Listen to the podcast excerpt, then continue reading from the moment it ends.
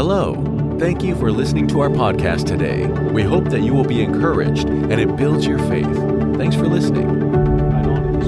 If you have your copy of God's Word, if you'll turn with me to the book of Genesis, chapter 1. The book of Genesis, chapter 1. You know, um, um, I'm beginning a new series for the next couple of weeks this morning, and um, and I want to talk about. Uh, I'm titling it "Blessed, Just as Your Soul Prospers," and so um, all these years that I've been here, I've only maybe preached one, uh, one, two or three messages on giving and on tithing and all that. So uh, over the years. I remember preaching a message called Abundant Blessing a couple years ago in 2017 or 18. And uh, of course, on Wednesday night, on Thursday nights, one time we went through the Blessed Life with Robert Morris. And so I only remember a couple of times of preaching uh, on being blessed or given. But a few weeks now, I've been preparing as the Lord has led me. Uh, I want to talk about the blessing of God uh, this morning uh, which is more than just teaching and preaching about money.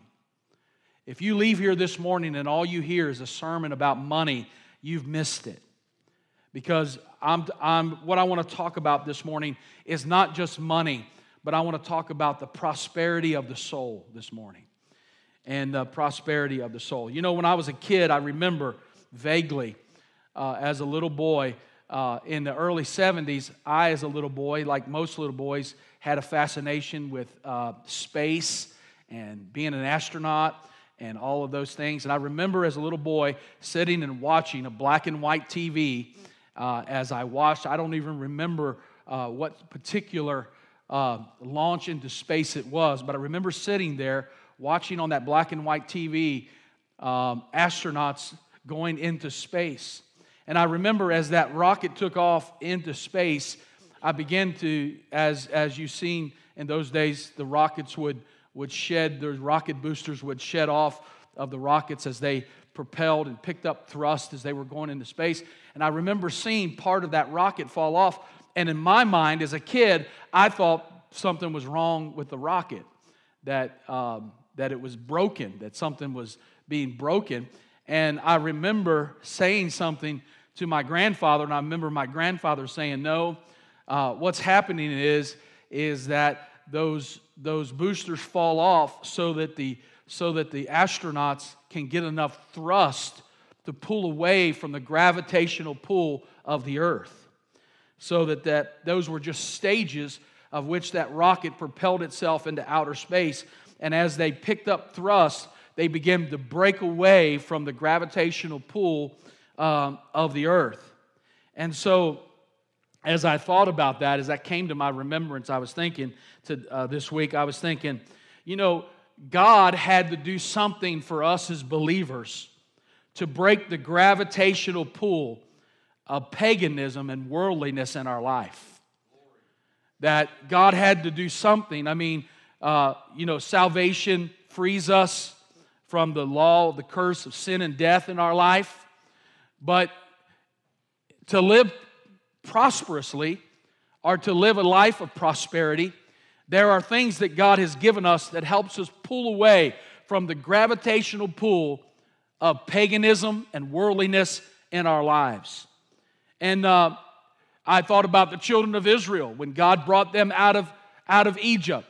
He had to establish two things in their life that broke the gravitational pull of paganism in their life the first thing that God did was is that God had to teach them to hear his voice. To hear his voice.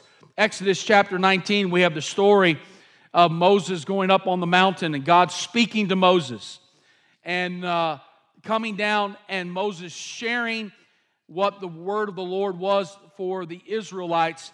And they began to tremble and began to be in fear.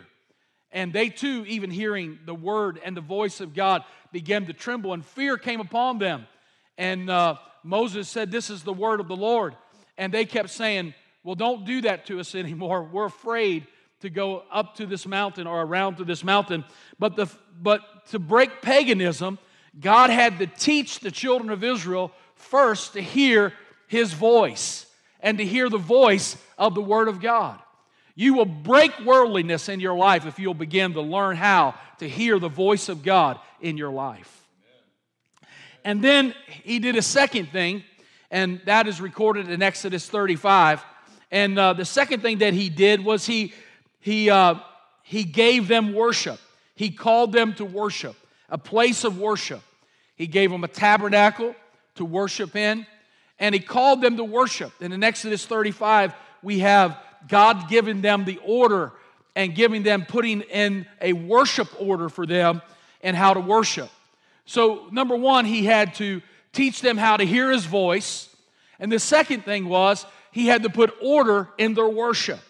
And it's interesting when you read Exodus 35, it begins by uh, the children of Israel, as you know, there at Sinai when, when Moses and Aaron came down, they were worshiping an idol. And, and so God had to break that off of them. And y'all know the story. But later, God gave them instruction in Exodus 35 and how to worship. And verses 2 and 3 talk about honoring the Sabbath day. But the first instruction that God gave them about worship had to do with their giving and had to do with their offering, their offering to the Lord. And it wasn't about money because God did not give them a specific amount at this point uh, about giving. It was it all had to do with what we see in verse 21, verse 22, 24, 29, 34, and in chapter 36 and verse 2, it had to do with their heart. Their heart being stirred, their heart being moved, their heart being stirred again. Um, uh, and throughout that chapter, uh, their hearts were stirred to give, stirred to, to give unto the Lord. And so the first instruction God gave them was about giving and how to give and their willingness to give. I'm telling you that giving is an attitude of the heart this morning. It's not about keeping a regulation or a rule. Giving comes out of the heart. Giving comes out of the heart towards God and our heart toward God. And second, it comes out of obedience. Learning to be obedient to the Word of God. If you'll notice, sometimes when I pray um, over the offering, I'll say, Bless every family according to their obedience to the Word of God.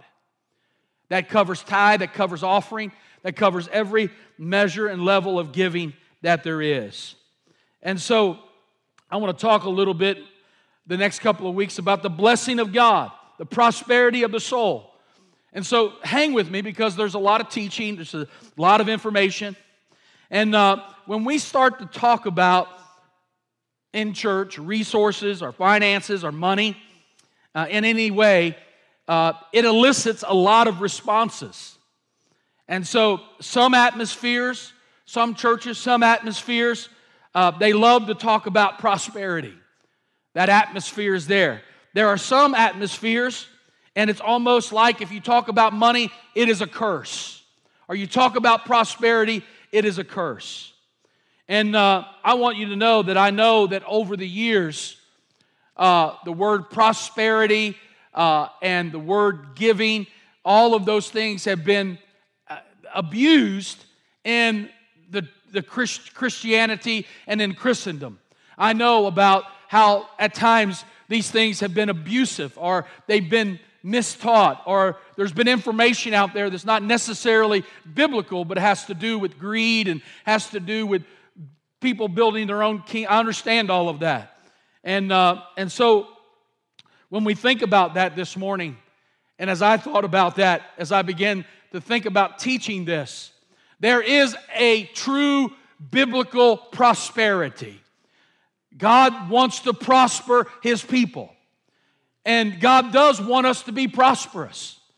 And uh, God wants us to be blessed. He wants us to walk in blessing. He wants us to walk with the blessing of His name upon our lives. Third John verse 2 says this, Beloved, I pray that you may prosper in all things and be in health, just as your soul prospers. And so we're going to get to Genesis in just a minute. And uh, now, we have people in this congregation who love to give to God. I mean, they just love to give to God. And uh, we have people in this congregation who may have been a part of a ministry where they have felt taken advantage of or used.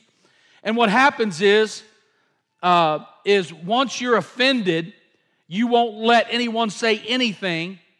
Once you're hurt in an area, uh, that everything that is said about that area is processed as bad. And so sometimes when people have been offended in the area of giving our money, then what happens is they turn off everything, even that which is biblical and that which is good. And, and they, they won't let uh, ministry be spoken to them in that particular area. And so, if you're here this morning and you have been through a situation where there's been abuse of money and ministry that you've been a part of or, or, or been about, um, there are a few years ago, there were uh, a few people that were coming to church here that was a part of a ministry that was uh, uh, over in Kentucky, uh, and they were uh, they were struggling because what happened was uh, they had a ministry that was a, a church plant, kind of like how our church started, and they were uh, and people had given huge amounts of money to purchase property. They were told the property was purchased, and the property was never purchased. And what ended up happening is the pastor ended up running off with all the money, and they never purchased the property. And uh, he poured the money into his own personal business. And, and so eh, he ended up, uh, well, there were moral issues. And so it ended up devastating a whole congregation. And, you know, and a lot of it was because they're wanting proper checks and balances that were there to protect the congregation and protect, even protect the pastor from himself. And so, and so they walked through that. I sat and counseled with many of them on walking through that process of anger and disappointment of all of that that happens. That can happen in our lives. But I ask this morning that you would um, I ask that you would open your heart and mind um, because you may be one or two decisions away from a miracle blessing being released into your life. Because through proper biblical prosperity, God can release miracles into your life financially.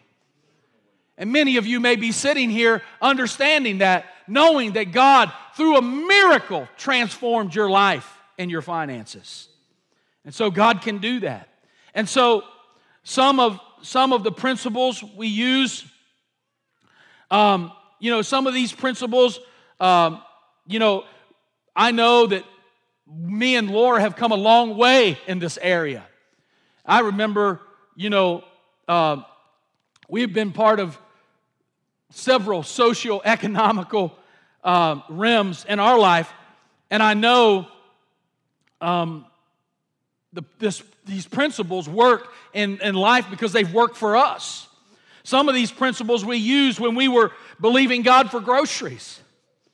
Some of these principles we were using and putting into play in our life when we had needed money to pay our light bill or to have gas to get to work uh, during the week.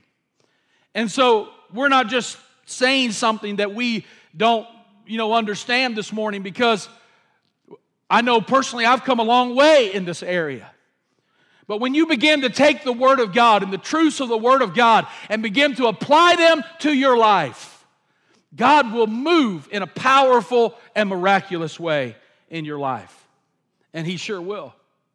And so we pray that you be in health, it says in the scripture. I'm a health preacher.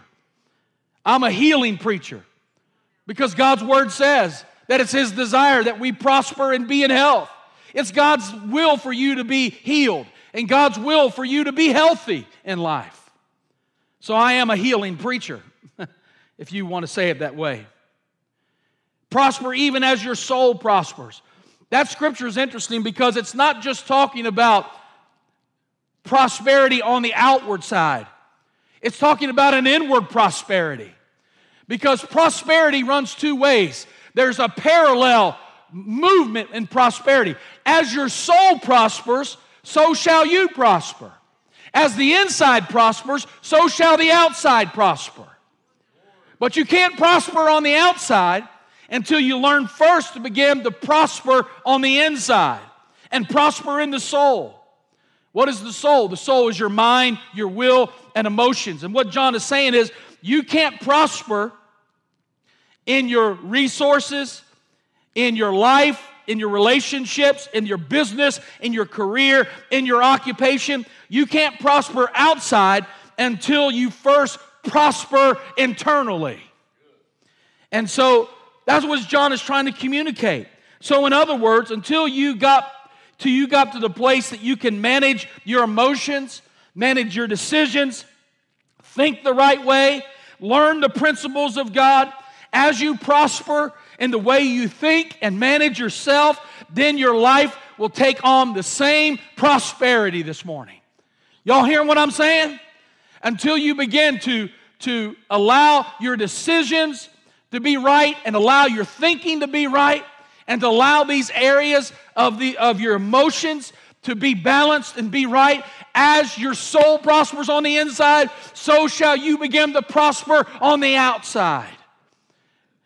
And many Christians are wondering why they're not prospering. It's because they're trying to prosper on the outside with not letting God do the work on the inside. Because in the prosperity of your soul will come the prosperity of the outward life in your heart. And so, as you prosper and begin to manage yourself, your life will take on the same prosperity. Sometimes um, we first talk about the financial increase side of prosperity. And there are things that got to happen in me before they can start happening around me. Things have to start to change on the inside of you before things can begin to change on the outside of you. We got to start with the prosperity of the soul. Some of us have to come to the place that we realize First of all, some of us have to come to a place where we realize God is a good God. Did y'all know that? Y'all know God is a good God? I mean, He is a good God. Matter of fact, He named Himself Jireh, one who provides. He named Himself El Shaddai, the God who's more than enough, right? If God was withholding, is withholding from and got joy from your from your poverty stricken situation, if God got joy out of you being in poverty and got joy out of your poverty stricken life, why would He characterize His name by words such as Jehovah Jireh, El Shaddai, right? The God who provides and the God who is more than enough. I don't know about you, but in my life, I've experienced the fact that God is more than enough. And hopefully you have too. And God just doesn't withdraw from us or keep from us. Those names are the words that characterize Him by His name Jehovah Rapha. He's our healer. And he, he doesn't carry the characteristic of that name only to watch you suffer economically. But I'm here to tell you this morning to declare there is a blessing that can change everything in your life. I don't know if y'all hear me or not. I said there is a blessing that can change everything in our life. The blessing of God can change everything. You know, Luke chapter 16, verse 11, as you're there in Genesis, I want to read this to you because this is a passage of scripture that just hit me hard the last couple of weeks. Luke 16, 11 says this Therefore, if you have not been faithful in the unrighteous mammon, is what it says. But there's, there's uh, the NIV says it like this if you've not been trustworthy in worldly wealth, which is money, worldly wealth, then it says this if you've not been faithful in unrighteous mammon, who will commit to your trust the true riches?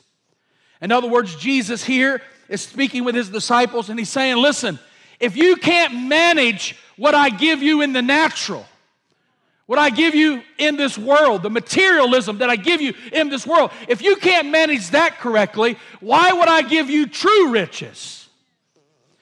Why would I give you true riches? Jesus said this He said, Greater works that you shall do than I did. In other words, Jesus really wants to in, invest in us true riches. He wants to give us true riches are not just money and material things, but he wants us gives us true riches like authority in our life, to walk with authority and power in our life, to walk with an anointing, to walk in the fullness of the Spirit and the power of God and the wisdom of God, the ability to walk, I say it like this the ability to walk supernaturally, naturally. Huh? How many know God wants to equip us and give us true riches that we walk supernaturally, naturally? That that's part of our lives. I can give you, Jesus said, I can give you the real stuff. How can I give you the real stuff if you can't manage this stuff? If I can't trust you with what I give you materially, how can I trust you with spiritual resources? In other words, if we can't be obedient in what God gives us in the natural, how can God trust us with the responsibility of walking with spiritual riches in our life? Because if we mismanage the natural, we're certainly going to mismanage the spiritual. I, don't know about that's good preaching, y'all. I don't know. I'm going to hate myself in a minute. That's deep stuff. That's deep stuff. Bottom shelf cookies. Y'all, y'all hear me? I mean, that's good stuff. I mean, I don't know about you, but I, I want God to give me the true riches. I want true riches. So, in order to open our lives up for the true riches, we have to be able to manage what God gives us in the natural. In other words, He wants to send the real stuff to us, but we have, we have to pass the test of managing the real stuff. The spiritual can't get to us because we don't handle the natural right. And so, I mean, this is a scriptural principle. You say, well, where is it? Well, if you read 1 Corinthians chapter 15, the Apostle Paul talks about it. He actually gives us God's protocol. He says this He says, first the natural, then the spiritual. In other words, what Paul is saying, first God reveals the natural to us, and then he brings the spiritual. The Old Testament was a type and shadow of the New Testament. The Old Testament was the material, natural picture of the realities of the New Testament.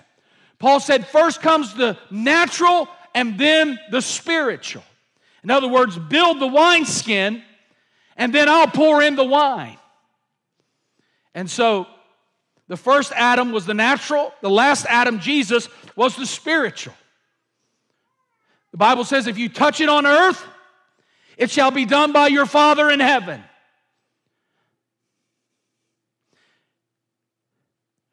In other words, pray for it in the natural, and then God will move things in the spirit. So,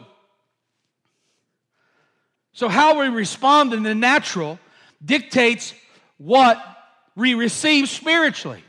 Now, I don't know about you, but I want the real thing this morning. I want spiritual riches this morning. I want the spiritual. I want what God has for me. I want all that God has for me. I want the prosperity of my soul, but out of the prosperity of my soul, I want my natural things to be blessed and to prosper in the natural things. I want to prosper relationally. I want to prosper in my job. I want to prosper in every area. I want to prosper in my health. I want to prosper in every area of our lives. But we have to be willing to allow our soul to first prosper. I believe the blessing is about to come on us if we'll allow it. And so, the next couple of weeks, I want to talk about the blessing, the blessing of God. Turn with me to the book of Genesis, chapter 1, and I want to read a few verses of scripture to you. You're very familiar with these few verses of scripture, but you may not have seen these like this this morning. Hallelujah. Man, whoo! Good stuff. That's good stuff. I don't know about you, but I'm feeling good up here this morning. Because I believe there are many of you who have walked in the frustration of wondering where the blessing of God is on my life. Why it's not there. Where has it gone? Many of you have wondered, am I really walking in everything that God has for me? Well, we're going to unlock that this morning. And you're going to begin to walk in the fullness of everything that God has for you. Genesis chapter 1, let's look at verses 26 and 28. And I love the book of Genesis. And uh, I love what Ken Ham says. Ken Ham says that the attack on the church is not so much on the church in itself, but Ken Ham says that if you could, men, if men can disprove Genesis 1, chapters 1 to 11, if man could find a way to disprove the book of Genesis, then he disproves all of Christianity. Because in the book of Genesis, in the beginning, is everything of the essence of who we are in Christ Jesus. Everything. And uh, I want to encourage you.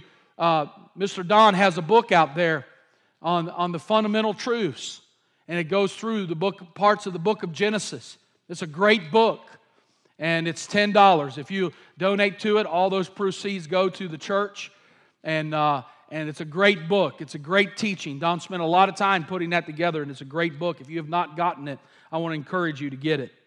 But in verses 26 through 28, it says, Then God said, Let us make man in our image according to our likeness. Let him have dominion over the fish of the fish of the sea and over the birds of the air and over the cattle and over all the earth and over every creeping thing that creeps on the earth. And God created man in his own image. In the image of God, he created him. He made him male and female. He created them. Then God, then God blessed them, and God said to them, Be fruitful, multiply, fill the earth, subdue it, have dominion over it, over the fish of the sea, over the birds of the air, and over every living thing that moves on the earth. Now, in verse 26, God said, Let us make man in our image according to our likeness. Let them have dominion. Let them have dominion. Now, I love this. Um, this is in the beginning, God gives a dominion mandate for mankind. That's what this is. It's a dominion mandate for you and I. And uh, uh, that's not originated with me. That's Myles Munroe used to say that this is God's dominion mandate. God's dominion mandate. God's original plan for Adam and, and even though that was God's original plan for Adam, even though Adam fell, that plan has not changed for mankind. God still has a dominion mandate for his people. Adam lost it, but the last Adam, Jesus, restored it back to us. And now we have access to the keys to this aspect of the kingdom of God. And we can bring these blessings back into our lives even though Adam had lost it. Now, there are several ways in the Bible that blessing comes. Look at verse uh, 28. It said, Then God blessed them. Then God blessed them. Now, there are several ways in Scripture in which blessing comes into our lives. I can speak the words of blessing, right? We can speak blessing over, over each, each other. We can speak the blessing of God over people. I've, uh, I've decided that um, at the end of services now, um, that I want to, over every, over every service, I want to begin to speak a blessing over each of your lives. And one of my favorite in Scripture is found in Numbers chapter 6 and verse 22. It says, And the Lord spoke to Moses, saying, Speak to Aaron and his son, saying, this is the way you shall bless the children of Israel. Say to them, The Lord bless you and keep you. The Lord make his face shine upon you and it and be gracious to you. The Lord lift up his countenance upon you and give you peace. How many know that's a great blessing to have in our lives? So we can speak blessing. We can bless each other by speaking blessing. The power of the spoken blessing. And, and I would say that that's something that you should do every day. You should speak blessing every day. You should speak blessing over your family. You should speak blessing, uh, even speak blessings over your enemies. How many know? How many know? Just ask God to bless your enemies. How many know you speak blessing over your enemies? God can turn them to have favor towards you. To speak blessing over, over our enemies, others around us. Speak blessing over your company, over your, uh, uh, if you own a company, over the ownership uh, as a company. Speak blessing over your wife, over your husband, over your children. And, and really, the word blessed means, in the, the word there means to speak well of, um, to speak well of in your tongue. I mean, know the Bible says that in the tongue is the power of life and death. And so when you speak blessing over someone, you're speaking life into them. You say, Well, my, my children are crazy. Well, that's all right. We know they're crazy. But if you'll begin to speak blessing over them, I believe God will turn that thing around and begin to speak and prophesy into their life. Speak the blessing of God over their life. And so we can speak blessing. That's one way that we, we, can, uh, we can bless. We can also bless. Uh, the Bible says this it says in Psalms 130, 33 that, that how blessed it is for, for, the, for everyone to dwell in what? Unity. That when we dwell in unity as the brethren, the Bible says, and then God does what? He commands a blessing to be upon us. How many know there's power in unity?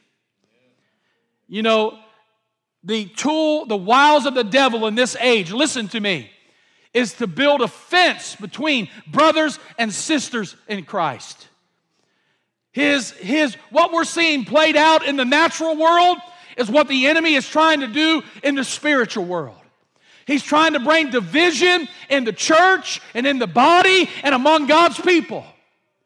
And he wants to bring division. But God says this How good is it when brethren dwell together in unity? It's there, there, it says that God commands a blessing on our lives. Thank God for blessing. Thank God for the blessing of unity. Michelle did a great job on Wednesday night talking about the blessing of God and the unity of the brethren when we come together. What happens is, when we come together and we dwell in unity, we forget what divides us. And when we come together as the body of Christ and as the people of God, what happens is the same blood that saved me is that we realize the same blood that saved me is the same blood that saved you. The same God that held you up is the same God that holds me up. And we come to God on common ground, and that's the blood of Jesus. And when we're there on common ground, it's at that common ground, that unity of common ground, where the blessing of God comes upon us when we dwell in unity together in the body. Hallelujah. And so, we can speak unity. We can speak we can speak blessing over others and we can know the unit when we're in unity God speaks a blessing over us. But look at verse 28. The Bible says then God blessed them and God said to them, "Be fruitful, multiply, fill the earth, subdue it, and have dominion over the fish of the sea and over the birds of the air and over every living thing that moves on the earth." Now, he said, Be fruitful. That means to bear fruit. He said to multiply. That means to increase or prosper. He said, Fill the earth. That means to occupy it. And he said, Subdue and have dominion. That means to rule your world. To have dominion over your world. To have dominion over your world. God told Adam, For those of you I'll just say this for those of you who don't like the preaching of prosperity, you're going to need some itch cream here from here on out to get you through the rest of the service. God's first words be fruitful. None of those things, none of those things could not happen or have power to do it if it wasn't for the word that is right before that. God said what? He said, Be fruitful, multiply, fill the earth, subdue, and have dominion. None of that is possible. None of that would have been possible for Adam had God not said what he said right before he gave those commands. What did he say? He said, and then it said, and then God blessed them. God blessed them. And when God blessed them, then they could be fruitful. Then they could multiply. Then they could fill the earth. Then they could subdue it. Then they could have dominion with the blessing. Now, this is an interesting word. I love this word, by the way. And uh, the word in the Hebrew is, is the word barak. Barak is the word. The blessing of God, listen, let me just say this. The blessing of God is not transactional. We're so in our minds, we think the blessing of God is transactional. When people talk about the tithe or the offering or giving, in fact, we think of it as it being some kind of transactional thing that we have with God. It's not transactional. In other words, people say, well, if I slip God a 20, then he'll send me back a 50, right? if, I, if I give somebody my used car, God's going to give me a new car. Somehow we think the blessing of God is a transactional thing. And we even teach that sometimes. And we make the mistake at times, and, and we've all done it, where you give to God, God will give back to you. That's a true statement. God will give back to you. But the blessing of God in our life has nothing to do with some transaction that you have. It's not about money. It never has been. God don't need our money. Y'all understand that? God doesn't need our money. The tithe and offering is God's management system to see if we can manage that properly. So, material is proof to God that I can handle the spiritual, handling the material. Being, being obedient with what God gives me materially proves to God that I can handle the spiritual. We beg God for the spiritual to come. We beg God for miracles. We beg God for healings. And the whole time, we ignore every key to the kingdom that God has given us. In other words, like it says in Luke 16, He can't trust you with this. If He can't trust you with worldly wealth, how in the world am I going to give you heavenly stuff? Now, this is interesting because the word tithe basically from Webster's or from, you know, our American definition means tenth. But really, the word tithe has a deep Hebrew meaning. And it's, it's a deeper, we're going to talk about that later, but it has a deeper Hebrew meaning. It's really powerful. Knowing God says that I want you to take a tenth and bring it and bring me the tenth. God says, bring me the tenth. God put something on Adam. Now, it says, and God blessed them. God put his blessing on them. Now, it's interesting because when we think of this, the blessing is not an activity as much as a thing that God had put on them. In other words, blessed, it means, it means that a, uh, a result of divine favor is what it means empowered to prosper, called the blessing. And so what happened was God put on Adam, He empowered Adam to prosper. He empowered Adam to, with favor and allowed Adam to be fruitful, to multiply, to fill the earth, to subdue it, and have dominion. It's not something that God was doing for Adam on a daily basis, but God pronounced in, on Adam that he would carry such a blessing in Genesis 1. Now, here's what's interesting it's the same word, this word blessing. I love this word. This word blessing is the same word that is used in Malachi chapter 3 and verse 10. Turn there with me if you would. The book of Malachi, chapter 3 and verse 10. It's the same word that is used. This is what it says Bring all the tithes into the storehouse, that there may be food in my house. And try me now in this, says the Lord of hosts. If I will not open for you the windows of heaven and pour out for you such blessing. Now, then it says that there will not be room enough to receive it. Now, I want you to see something there in verse. Uh, in verse 10 there it says and pour out for you such blessing that word such is in italics right that, that wasn't in the original language. So it really reads like this that there may be food in my house. Try me now in this, says the Lord of hosts, and I will not open, if I if I will not open for you windows of heaven and pour out for you blessings. Not such blessings, but blessings. Now, this is a this is a powerful word. God didn't say, bring the tithe and I will bless you. He said, I'm going to, I'm going to put, I'm going to put this on you. In other words, I'm going to pour out on you blessing. When you bring the tithe into the storehouse, the tenth that belongs to God, God is not just going to bless you. It's not just about Him blessing you, but it says that He's going to pour out His blessing on you.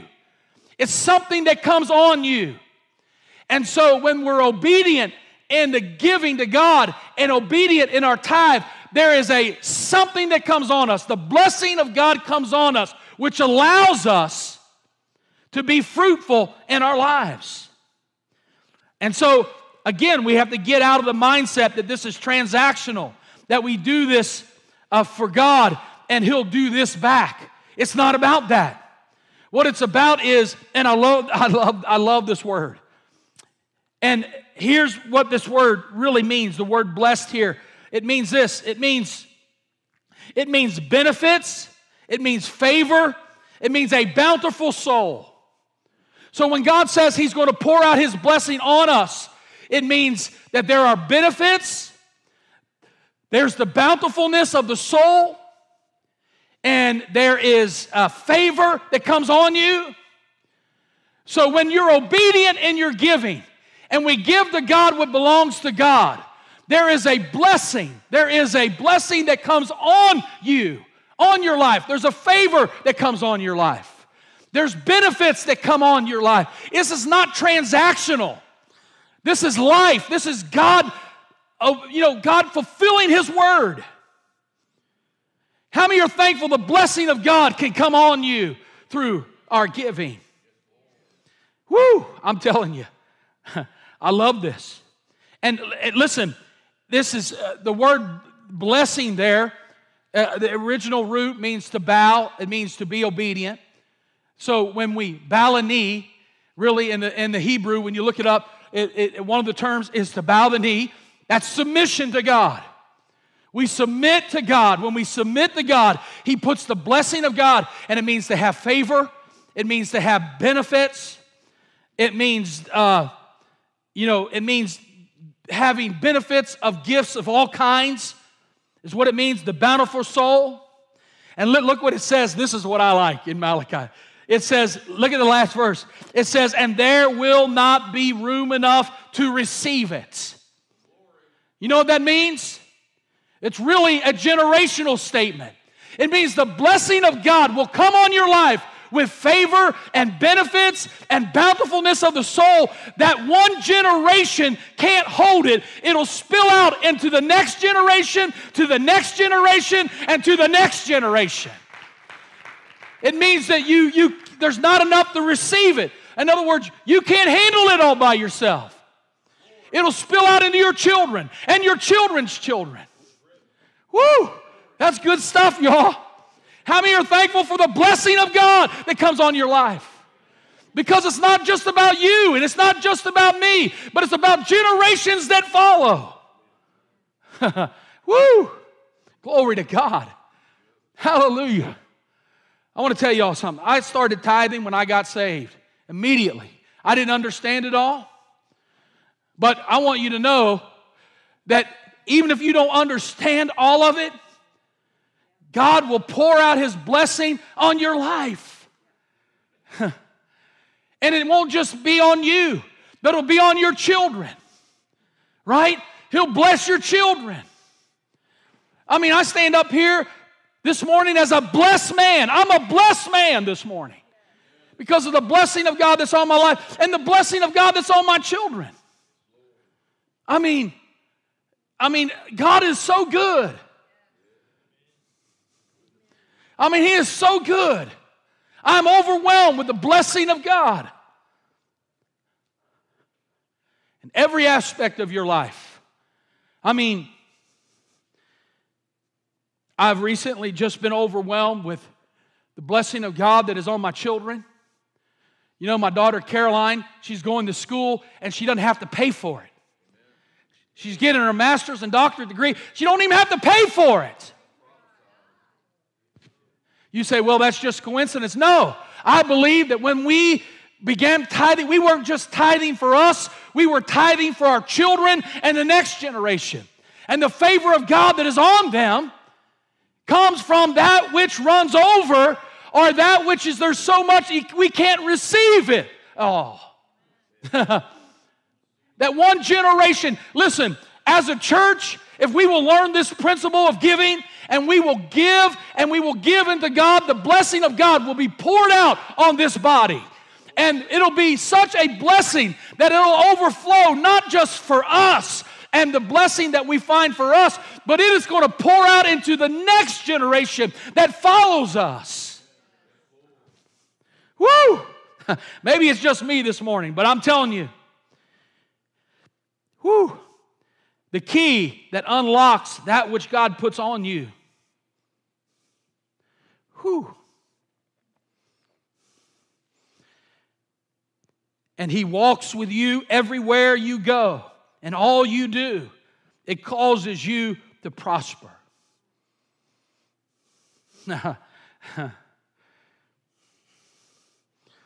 God gave, God put this on Adam. He put the blessing on Adam, and everything around him prospered. Everything around him prospered. Whew. Thank you, Jesus. God put this on Abraham. And the scripture says that his descendants became like the sand of the sea and the stars of the heavens. God put that on him. He put it on Abraham. And the blessing of God poured out not only on Abraham, but the generations after him. And his generations became as the sand of the sea and the stars of the heaven. The Bible says the same blessing on the last Adam is the same blessing on Jesus. And now it falls on us, on you and me. And the same Hebrew word, when you bring the tithe, is the same word in the garden. The same word for blessing in the garden is the same word that God used in the book of Malachi when he was calling men to bring the tithe. So the blessing was the key to Adam and God's cooperation. Adam and God's cooperation for God to continue to have dominion in the earth. Adam sinned and lost this divine empowerment. Satan became the God of this world, as Ephesians 2 tells us. The blessing was the key to Adam's walking in dominion. Adam's walking in dominion came through the fact that God poured out blessing upon him. But the blessing was revoked, and the enemy became the ruler of the earth. Now, stay with me. I'm going somewhere this morning. When I started looking at this, I thought about, I saw this in the Old Testament. I thought the first conflict God had in the Bible over the tithe or over this principle of the tithe, the first conflict that God had was there in Genesis 1. And then the last conflict over the tithe is in Malachi 3. So it starts with a conflict and it ends with a conflict later in Malachi about the tithe. The first and last conflict in the Old Testament about the tithe.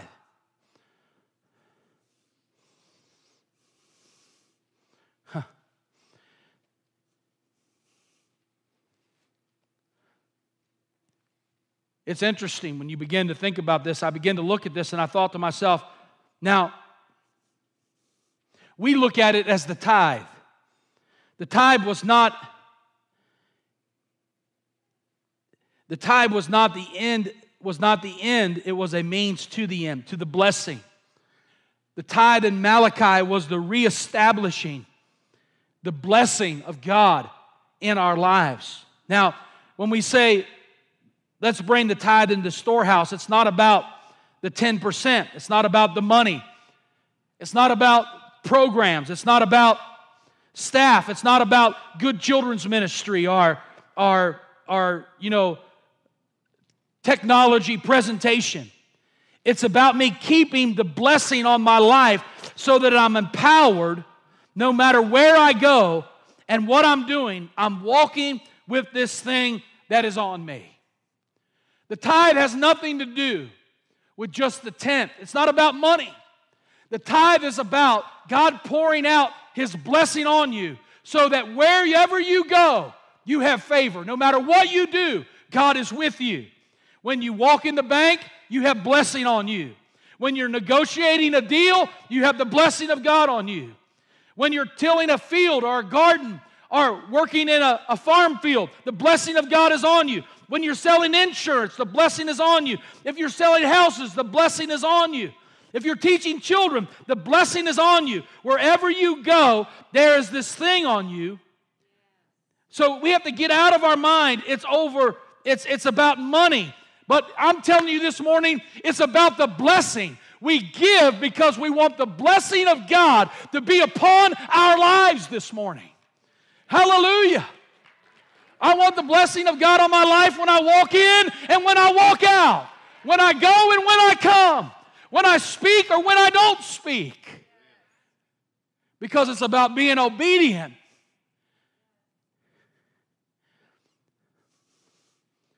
Now, it wasn't called the tithe with Adam, but the principle was there.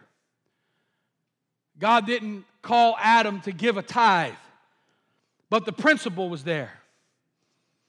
And, and it wasn't called the tithe, but the principle was there because Adam didn't have to harvest anything. The concept of work didn't come till after man had sinned.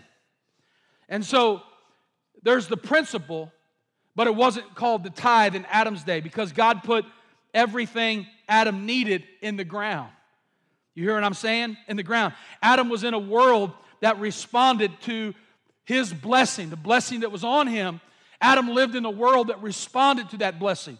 The scripture tells us that God had put every seed in the ground and that, and that everything Adam needed grew. He didn't have to plant, he didn't have to harvest because the world he lived in responded to the blessing of God that was on Adam. Now, look at Genesis chapter 3 and verse 17 with me this morning. I'm almost there where I want to get. Verse 17 of chapter 3. And then Adam, he said, because you have heeded, because you have heeded the voice of your wife, and have eaten from the tree of which I commanded you, saying, You shall not eat of. Now, this wasn't about Eve, his wife, because you've listened. Listen, this was about God saying to Adam, You have listened to instruction other than mine. That's what it was about. God told Adam, He said, Listen, you listened to instruction that was instruction other than the instruction that I gave you. And so God cursed the ground, right? And so and so he cursed the ground, but the ground now is cursed. Now the ground has a right to resist you because you no longer have the blessing. You hear what I'm saying? God cursed the ground. Now the ground no longer responded to the blessing that was on Adam because he lost it. Now the ground had a resistance to Adam.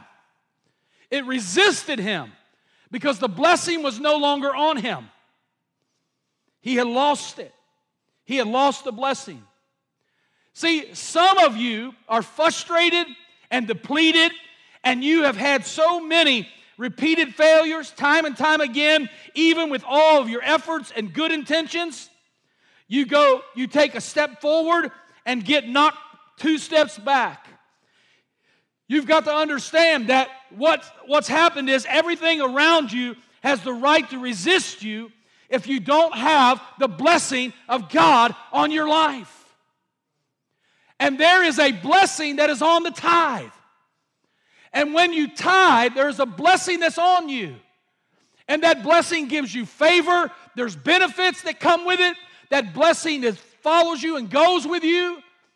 And a blessing of God breaks through financial, spiritual, family, relational, every area of your life. There's a blessing that comes upon you. Everything Adam walked in conjunction with and turned around and began to resist him. The blessing was removed. That divine empowerment to be fruitful, to multiply, to fill the earth, to subdue it, and have dominion. See,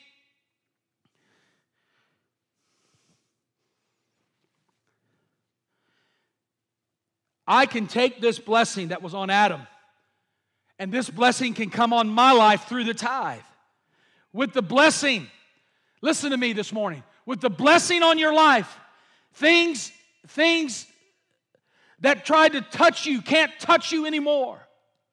Things that want that try to happen to you can't happen to you anymore. Things that were out of your reach are now going to be able to come into your reach. Places you couldn't occupy, now you're going to walk in them because of the blacking, because of the blessing. The lack of blessing may keep, may keep you up. Now you're going to be able to go in. And I believe today, as you bring your tithe and offering this morning, that there's a blessing that's going to come on you and going to come on us as we obey the Word of God. Now, as I said, God didn't require Adam to give a tenth, but the principle of the tenth and the tithe was there for Adam. Some scholars call it, I like what Arthur Pink says, he calls it divine portion. In other words, Adam was required a divine portion. Just as you and I, with the tithe, were required a divine portion. In other words, there's a portion of God's blessing on our life that belongs to God. It only belongs to God. He gets a tenth and we get 90. That's a pretty good deal, right? But there's a divine portion. That divine portion is what belongs to God. That belongs to Him. That's not ours. That's His. And when we're obedient in that area, He pours out the blessing on our life. Whoo! I'm telling you. Praise God. That just brings a whole new reality to the blessing of God that I walk in in my life. I can walk with peace. I can walk, I got divine protection. I've got God moving and working in my life. Why? Because the blessing is on me. Whoo! yes, Jesus. Yes. I'll take it if you don't want it. Hallelujah. But the same principle, that divine principle. In other words, God put Adam in the garden, did he not? He said, Eat all you want, Adam. You see this garden? You can eat it all. Eat everything you want to eat. Eat as much as you want, except this one tree. If you eat off of it, there's a curse that comes. This is my portion. This is my portion. Don't touch this tree. This is a portion that belonged to God. Don't eat off of it because if you do, there's a curse that comes with it. Listen, can I tell you that curse is a part of natural disobedience? Whenever we are disobedient to God in any area of our life, there is a measure or consequence. We call it consequence, but it really is curse. When we disobey God's word in certain areas, there's consequences that come. There's curses that come on us for our disobedience to God. Obedience there's blessing. Disobedience, there's cursing. But thank God, the blessing of God reverses the curse. Hallelujah. How many are glad Jesus reversed the curse? The blood of Jesus reversed the curse in our life. He delivered us from sin. And the curse that comes with sin no longer can reign in our life because of the blood of what the blood of Jesus has done. And He gave us life through the resurrection power of Jesus Christ. So the garden was a principle of the tithe. God said, Don't eat what mine, what's mine. We come to Moses, and now in Moses, the tabernacle, God says you can have the outer court and the inner court. But he says, My presence dwells behind this curtain in the ark. That's my portion. If you enter into that, what happens? You die. This is mine. This is my portion. You come to the 12 tribes of Israel, they all got their inheritance. But God said, Separate the Levites unto me. They belong to me. They're not your servants, they're my servants. This is my portion. This deed, they belong to me, they're mine. When it comes to our money, the Bible says nothing about the 90%. You can spend the 90% out however you want to spend the 90%. But God says, the tithe is mine. If you eat from my tree, you die. You go behind the curtain, you die. The Levites are mine. The tenth is mine. God says,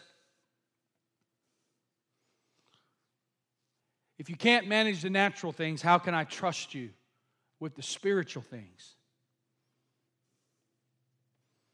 But I believe that as we obey God in our giving, that there's a blessing of God that comes out on us. When we're obedient to Him and we give to Him the portion that He requires us to give, there is a blessing that is released in our life. I mean, I've heard the testimony of people that have literally gotten out of debt when they begin to start tithing, they begin to give. God begin, because here's what God will do God will give you supernatural strategy, He'll give you a plan, God will give you favor. He'll give you favor when it comes to debt in those areas of your life. God will begin to work in ways that you never thought God could work.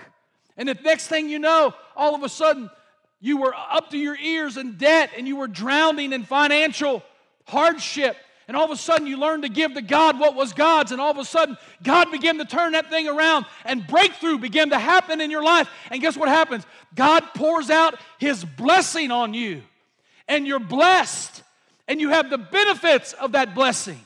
And so now, instead of being strapped financially, now you can give to missions. Now you can give to the work of God. Now you can give to what matters to God and what God puts on your heart, and there's freedom that you have. Hallelujah. Glory to God. Y'all getting this this morning?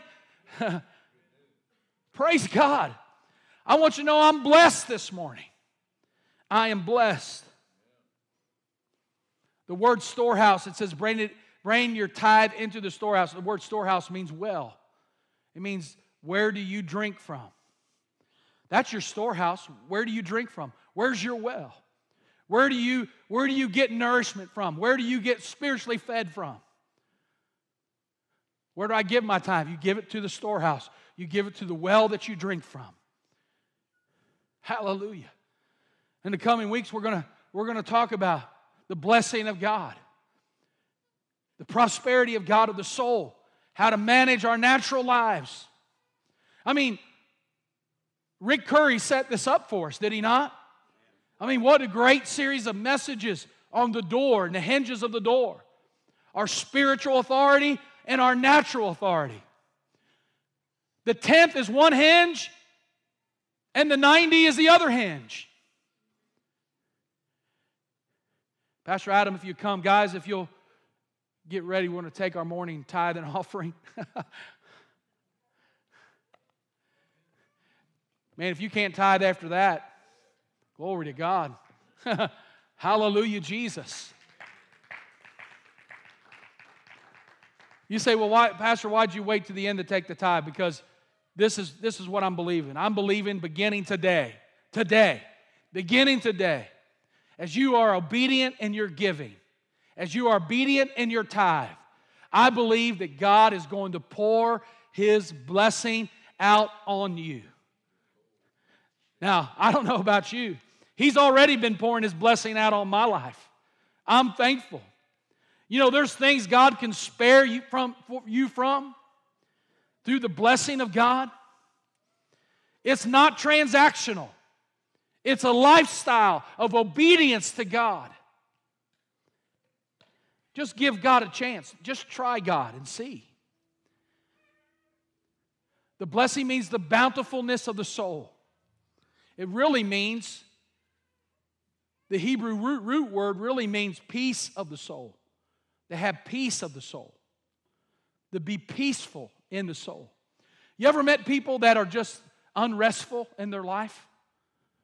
I mean, it's like they got no rest. I mean, you know, their soul was not even peaceful.